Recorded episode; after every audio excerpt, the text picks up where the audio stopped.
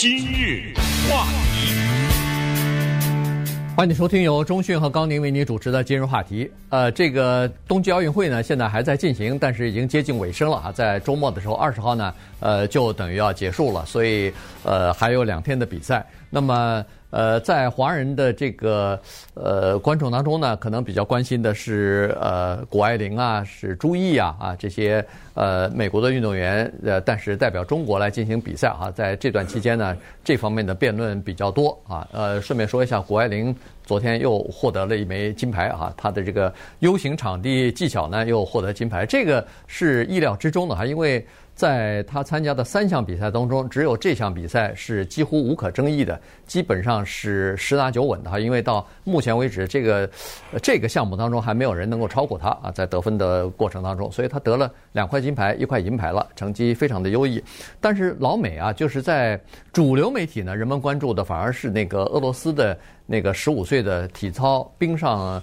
呃，这叫什么？冰上花样溜冰的呃呃这个运动员啊，叫做啊卡米拉啊瓦利耶娃啊，他的这个兴奋剂的问题。所以今天呢，我们就跟大家来聊一下他在去年的十二月二十五号圣诞节那一天提供的体内的这个抽检的样品当中呢，发现了三种药品的成分。那么其中一个呢是属于禁药啊，所以呢，我们就稍微的聊一下这个事儿。为什么他被查出来以后依然可以参加比赛，以及呃那两种不是属于禁药的又是什么样的情况？其实我这说点个人的想法哈，就是如果这个奥运会是按照我的意愿主办的话或者举行的话呢，我觉得有三个东西我比较介意。第一是药品，这个大家都知道，因为人类的。努力，人类的力量是有极限的，不管是跑步还是游泳，随便你说啊，是有极限的。肯定有一天，有一个记录就再也无法打破了。你不可能在三秒钟之内跑完一百米嘛，对不对？啊，这是肯定的。只不过在这个过程当中呢，还有外力。比如说，我举个极端的例子，我穿一双鞋，这双鞋呢，别人不知道，其实里面有个机器啊，能够推着我往前跑。那么你这个赢了算赢吗？对不对？或者我吃了一种药，所以第一呢，我是觉得药是肯定要禁。但是为什么有药？这个就是在名和利的驱逐之下，人们在争夺这个东西，所以吃药。而且老百姓要你这个成绩，所以运动员他有商业的压力，他有国家的压力，他有个人的名利的压力，他不惜去毁坏自己的身体去吃药。所以这个我觉得绝对的是应该反对的啊。这个没有什么意义，但是另外的两个我不太赞成的，可能会有很多人不同意，但只是我自己的观点。我是觉得不能允许外籍的人代表比赛。这个呢，跟什么梅西啊、内马尔啊去什么西班牙踢球啊，从这个球队卖到那个球队啊，跟什么大阪直美跑到日本去打个网球啊，这个不一样的原因是，奥林匹克它不是一个商业行为，对吧？奥林匹克它是代表国家。我们试想一下，今天。中国的冰球队是里面是，比如说或者咱们拿足球举例吧，呃，足球比较形象，中国的足球稍微弱一点。后来呢，中国终于拿到了奥运会的金牌，但是一看这里面六个黑人，什么五个白人，假如啊，你觉得正常吗？是不是？就咱们就从一个常识的来想，除非在一种情况之下，就是因为美国是移民国家，那么在这种情况之下呢，很多人他。移民到了美国，正常的加入了美国国籍，这叫做规划公民。那么他代表美国比赛，那我们知道，那 Nathan 陈什么这些，对不对？啊，Vincent 周这些都不是所谓的长得所谓的啊白人的，或者我们认为典型的这种西方人样子。包括你看看美国的乒乓球队里多少中国人啊，对不对？所以我是觉得到奥林匹克的这一层次的时候，不应该让外国人就这几天或者为了这个比赛临时。来一下，然后就走了，或者怎么样？这个我是觉得不反映这个国家他自己的体育实力。第三个，我是觉得和是业余和专业的问题。当然，这个已经没有办法了，这个已经没有争议了。就是奥林匹克本来是个业余的比赛，你说拿冰球来说，美国的职业冰球联盟 NHL，你本来要去的，那么后来临时因为疫情啊，因为什么原因撤出来？那你说美国的奥林匹克的篮球的金牌是谁谁拿下来的？都不是 LeBron James 什么这种人嘛，对不对？都是一些职业的人在那儿比赛，我是觉得个人认为是不应该的。你除非明确的宣明宣布就算了，也别弄什么业余的精神了，就干脆就是谁有钱谁买球员，呃，谁有钱谁买优秀的各种各样的运动员来，然后咱们就那到最后不就变成了一个金钱的比赛嘛？所以这是我一点个人的小的看法。因为这一次奥运会啊，大家发现没有，那个噪音特别的多，是吧？哎，从一开始的各种各样的外交的抵制啊，到后来的一连串的问题吧，甚至扯出了什么彭帅啊什么这些问题，然后后来谷爱凌的国籍的问题了，他签了多少广告了，然后现在是又是俄罗斯什么服药啊？你看看这个，把个奥运会弄成这个样子，就是说它本身的有一些东西，我是觉得渐渐的呢就消失了。所以这是一点个人的看法。那么瓦 哎瓦利耶娃的这个情况啊，我觉得是悲哀到了极致，就是他身体出现了非法的药物或者是禁药，不管是别人给他下的药，还是他教练瞒着他，还是说他自己就是吃了，不管怎么说，现在发现了这个呢，他十五岁，对吧？我们看到她那个脸上那个表情，她很漂亮啊，长得那样子很稚气，脸上满脸稚气和天真。一下了比赛场，第一件事是干什么？马上怀里抱了个大毛茸茸的大娃娃，抱在怀里，那就是一个小女孩子。现在变成这个样子，她的另外一个悲哀，大家不知道看到没有？就是她摔了以后，下场以后，她那女教练，我不敢说是破口大骂，但是。那就是怒目而视啊！对他很凶啊，对。而且说，你为什么不拼吧？他的 stop fighting，你怎么不拼？拼到拼，你为什么不拼？你为什么不拼？放弃了，你啊？你为什么放弃？等等，我告诉你，这个教练是不称职的，因为当众他已经摔成这个样子，而且这么多的摄像机对着你，当众那个辱骂，这个教练的心理素质是有问题的。这种心理的，你哪怕是责怪什么，那是在关上门以后。等他缓过来以后，回到国家以后，大家坐在那儿慢慢讨论。我也不觉得应该打，应该骂，但是这种检讨是后来的事情。你怎么会在当着这么多的国际的目光下这样的对他呢？呃，所以这一切都是让我觉得无比的丑陋。就整个的这个事情，把一个小女孩子毁成这个样子啊！到后来她的哇哇的哭，你看到了吧？对。所以不管怎么说吧，我们就从这儿先。聊起哈，聊一聊这个禁药的这件事情。对，这个里头就是名和利啊，名和利造成了这个禁药的事情，在这个屡禁就是屡禁不止哈，这个没有办法。现在其实已经算是非常严格了，一你，但是问题即使是严格，有的时候还是有人愿意冒这个风险哈。这个我都不知道他们的这个侥幸心理，就是说。你怎么能够确认或者是确保自己服了禁药而不被发现？这个我觉得都是一个一一个一个问题哈。你提心吊胆的吃了禁药以后，提心吊胆的怕被发现，本身这个到底能不能够提升你的这个竞技的状态，这都还有有的说呢哈。所以。从六十年代到八十年代，东德的运动员那个是集体服禁药，那个是大家都知道的。他们居然能和呃体育强国，比如说美国和当时的苏联，呃并驾齐驱。这东西后来检查出来不是一个两个，是几乎大部分的绝大部分的运动员体内都有这种呃兴奋剂之类的东西啊。所以现在依然有这样的情况发生。你像这个小姑娘，这个瓦雷瓦，她。我觉得一个十五岁的这么一个年轻人，你说他是自己想要服这个禁药，我是不太相信的。我肯定是要么就是上级，要么就是他的教练。我觉得他这个教练应该好好的调查一下。如果他真的是呃，就是让这个孩子服禁药的话，这个教练应该应该禁止他参加任何国际比赛。我跟你讲，这个我可以只能告诉你，永远不知道。对，肯定永永远不知道。不，但是在调查的过程当中，反正要有一个或者是若干个成年人要对这件事情负责任。现在这小女孩自己吃下来了，她说她用了她爷爷的杯子，对，对不对？对对，她说老爷爷还是老爷，我不知道，可能是老爷吧。呃，就是他妈妈的爸爸，对，对不对？也可能，也可能，就是说，因为他他妈的在做那个，他妈妈在做那个作证的时候是说。这小女孩是平常白天是跟这个老爷呃在一起的啊，因为老爷呢，呃，心脏病发作的时候，有的时候是需要服用一种禁禁药的。那这种药物呢，当然主要是治心脏心脏病的哈，但是它也有提高你的这个，比如说是耐力啊，你的这个血液的这个使用的效率啊等等，反正呃就是血液的氧氧气的这个使用效率啊等等，反正是可以提高。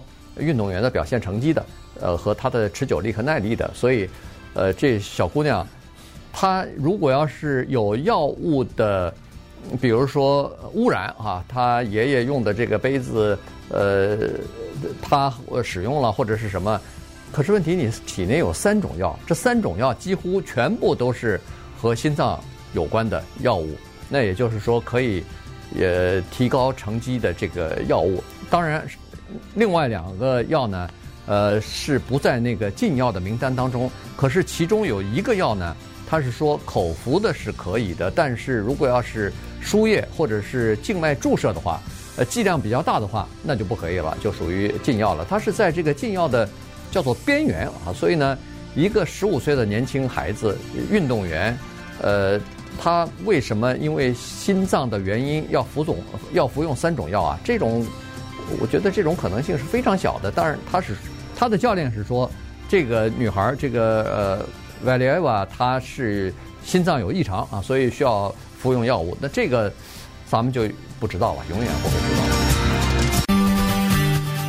今日话题。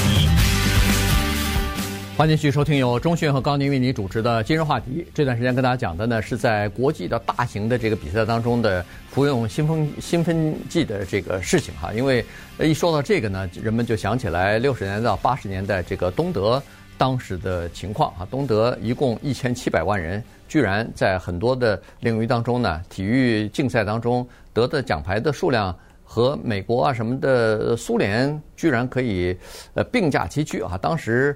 几乎是公开的秘密，就是他们的运动员服用这个类固醇啊，当时说成叫口服的特利补啊，呃，这个类固醇，呃，服长期服用以后呢，实际上对运动员的呃身体健康是造成伤害的。呃，后来这些运动员，尤其是女性，她们后来都报告说她们有这个身体方面的问题，甚至生下来小孩有那个呃呃缺陷啊，呃，就是有这种。呃，就是畸形啊，所以呢，呃，这是一一个情况。另外，在好像说是一九七六年的时候，在蒙特利尔的奥运会，夏天的奥运会当中，东德的那个成绩最好的，恨不得是保持世界纪录的那个女性的呃游泳运动员，呃，别的国家的教练听她声音怎么好像很粗哑哈，就是听上去一个女性讲话有点像男性的，这个就是长期过量的服用类固醇所造成的。后果，当然这个，呃，当当时问这个事儿的时候，那个东德游泳队的教练还还说呢，这我们到这儿来是为了比赛啊，是为了游泳，而不是为唱歌，为这个事情还进行这个演示呢。所以，呃，像这种情况呢，确实是对这个运动员来说是极大的伤害。但是为当时可能把这个运动啊和什么国家荣誉之类的放在一起了，所以呢。那个时候，你看，在国家机器的呃系统之下，你那个时候运动员你不你想不服用都不行啊，必须要服用啊。嗯，这个我觉得就是跟老百姓的心态都是有直接关系的，还不要说国家了，那美国的大学的体育比赛多重要啊，是不是？呃，美国的哪一个大学比赛得了任何一个冠军，篮球或者是橄榄球也好。那都直接关系到这个学校的什么捐款呐，以及呃学生的录取啊，什么这个学校的地位啊，什么之类的。但是你仔细想想，这本身不是挺荒唐的吗？是谁上大学是去打球的，对不对？大学不就是学东西的吗？谁去大学打网球去啊？谁去大学的主要目的是赢，不是业余爱好啊？到后来那个当真的那个不得了的，尤其是你看，从现在开始不得了了，因为现在开放了。说这球员可以签约了。嗯，过去大学的球员你打得再好，你没钱。现在有的话，你看吧，那这背后的运作就是更复杂了。那么从大学到国家，刚才说的七几年、六几年，那是因为不是国家呀，那是整个的意识形态的大对决呀。他们把这个理解为是资本主义制度战胜了社会主义制度。当时美国跟苏联对不对？输了篮球的时候，那邦邦的那个头在地上撞，你知道对不对？认为这是社会主义制度战胜了资本主义制度，包括老百姓也都是这样，加油啊！就觉得他这是内心当中的对自己的这种体制的，嗯，或者说是一种不安全感，或者怎么样。由于一场体育比赛找回了面子也好，或者找回了信心也好，哎，我们这个制度就是比他们好啊，等等。在这种心态之下，那运动员你是进入到这个体制里的。那时候我们开玩笑，世界杯。说韩国的足球队不对，我说的是朝鲜的足球队，北韩的什么七比零还是八比零，对不对？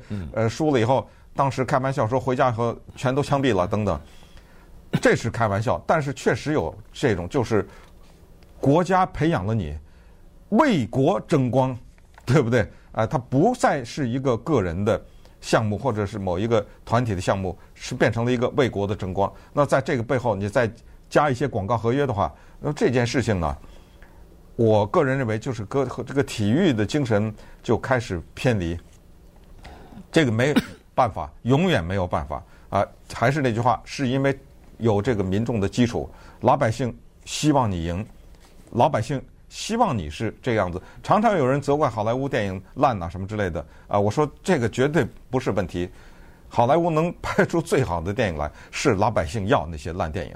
就是这么简单啊！你那种不点名啊，就是那种所谓的好莱坞，怎么开玩笑说垃圾电影？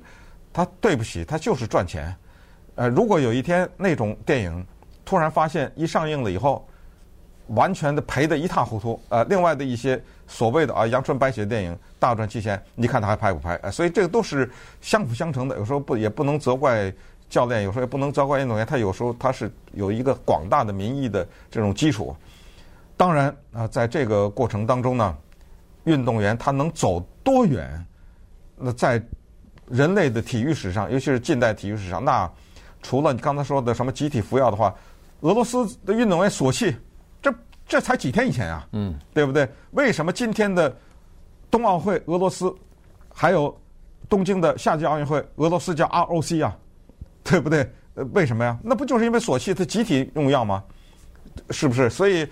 就是说，他整个的已经把这个奥运会这个事情啊，给他彻底的腐化了。我是觉得国际奥委会呢，在这个问题上，可能我是觉得，如果他有胆量的话，他做深层的改变，就是让你不把这件事情当做一个名利能双收的事情的话，那么这个时候可能才会把它变得相对纯洁一点。你说现在的比赛很纯洁吗？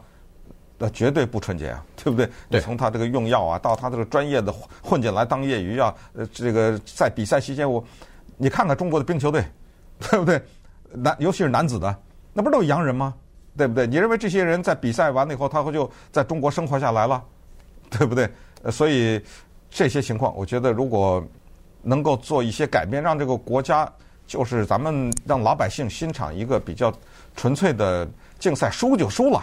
啊，没什么，输输也不代表我这个国家就在什么地方就比你弱了。嗯，如果老百姓有这个成熟的心态的话，那就会发生改变。但是我也只能说，这一天是没有的。嗯，对，您这个是理想世界，对，这个是没有的，呃，不可能的。这个呃，赞助的活动啊，这个和金钱挂钩的这些商业的利益啊，只会越来越多，而不会越来越少啊，这是这是可以肯定的。所以，呃，要想纯洁下来，要想体育就是体育啊，根本呃，既不要和金钱挂钩，也不要和政治挂钩，这个已经。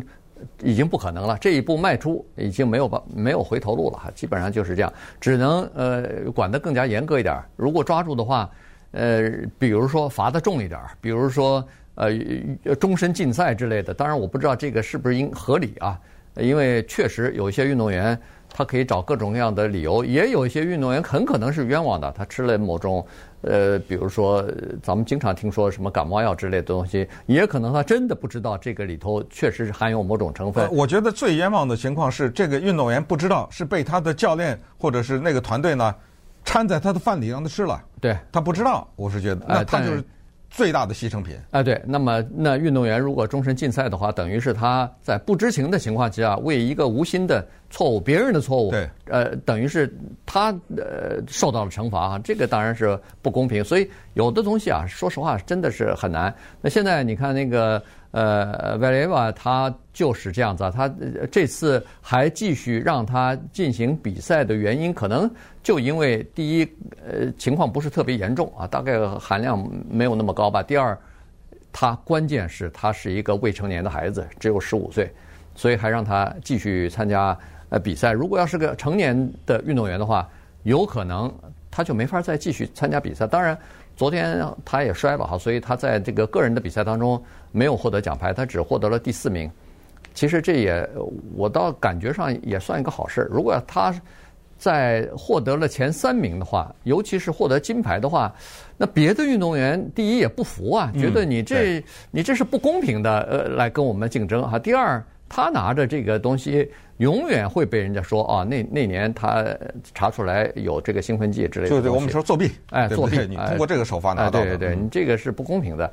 呃，然后还剥夺了人家呃上讲台领奖的这个权利。那个国际奥委会为了惩罚他，说是呃你可以继续参加比赛，但是不能上领奖台。如果你得了前三名的话，嗯，那没有颁奖典礼，他没有，那人家其他的两个运动员不是等于是陪绑吗？对，你说这叫什么事儿啊？实际上，他的那个金牌是团体的，哎，对、呃、对。但是大家如果还没有看过的话，我倒是建议到 YouTube 上去看一看他在团体当中的那个表现，因为在女子花样滑冰当中呢，在他之前最高的那个分数是八十五点四五，这个是一个记录啊，从来没有人就是之前呢打破过八十五点四五分。当你看到这一次。他代表俄罗斯在冰上去做做团体赛，他出赛的那一场的时候，你听听那个解说员，简直都已经服了。就是说，这个已经很难超越了，已经将女子的花样的滑冰的技巧，包括她的难难度呃难度都推到了极致。你知道后来他下来以后就坐在那儿等着看那个分数表，大家都在猜，包括解说员都猜，嗯，这个能不能打破那个八十五点四五啊等等。到最后，啪的一下一亮出来，你看就有麦克风在他的前面伸着，你都可以听到，他真的像一个天真小孩在那咯咯咯咯咯的笑，你知道吗？在在那八十七点四二，对这个成绩，不知道以后多少年了能保持，就肯定是很难打破了。因为因为他跳了一个四周是吧？对，在空中转了四圈呢，四圈。这个好像只有以前只有男的能做到，是男的。这次 Nathan 陈转了四圈啊？啊，对，嗯，呃，只有男的，因为他要爆发力嘛，要你在空中一要长时间要长，而跳得高，然后才才有时间给你转四圈呢。所以呢，他转四圈这个是前所未有，女女的运动员当中从来没有人能跳四圈的，他能跳四圈。很多人在四圈的时候一落地，嘣的一下就摔了，你知道吗？你看看他的那个落地。哎呀，真的是对，呃，轻松自如哈。所以不是有个说法吗？就是说要让他在这个青春期发育之前，要赶快把这个四圈的动作完成完，否则的话，一呃女性的一发育以后，呃，再完成这样高难度的动作，难度就更加加大了。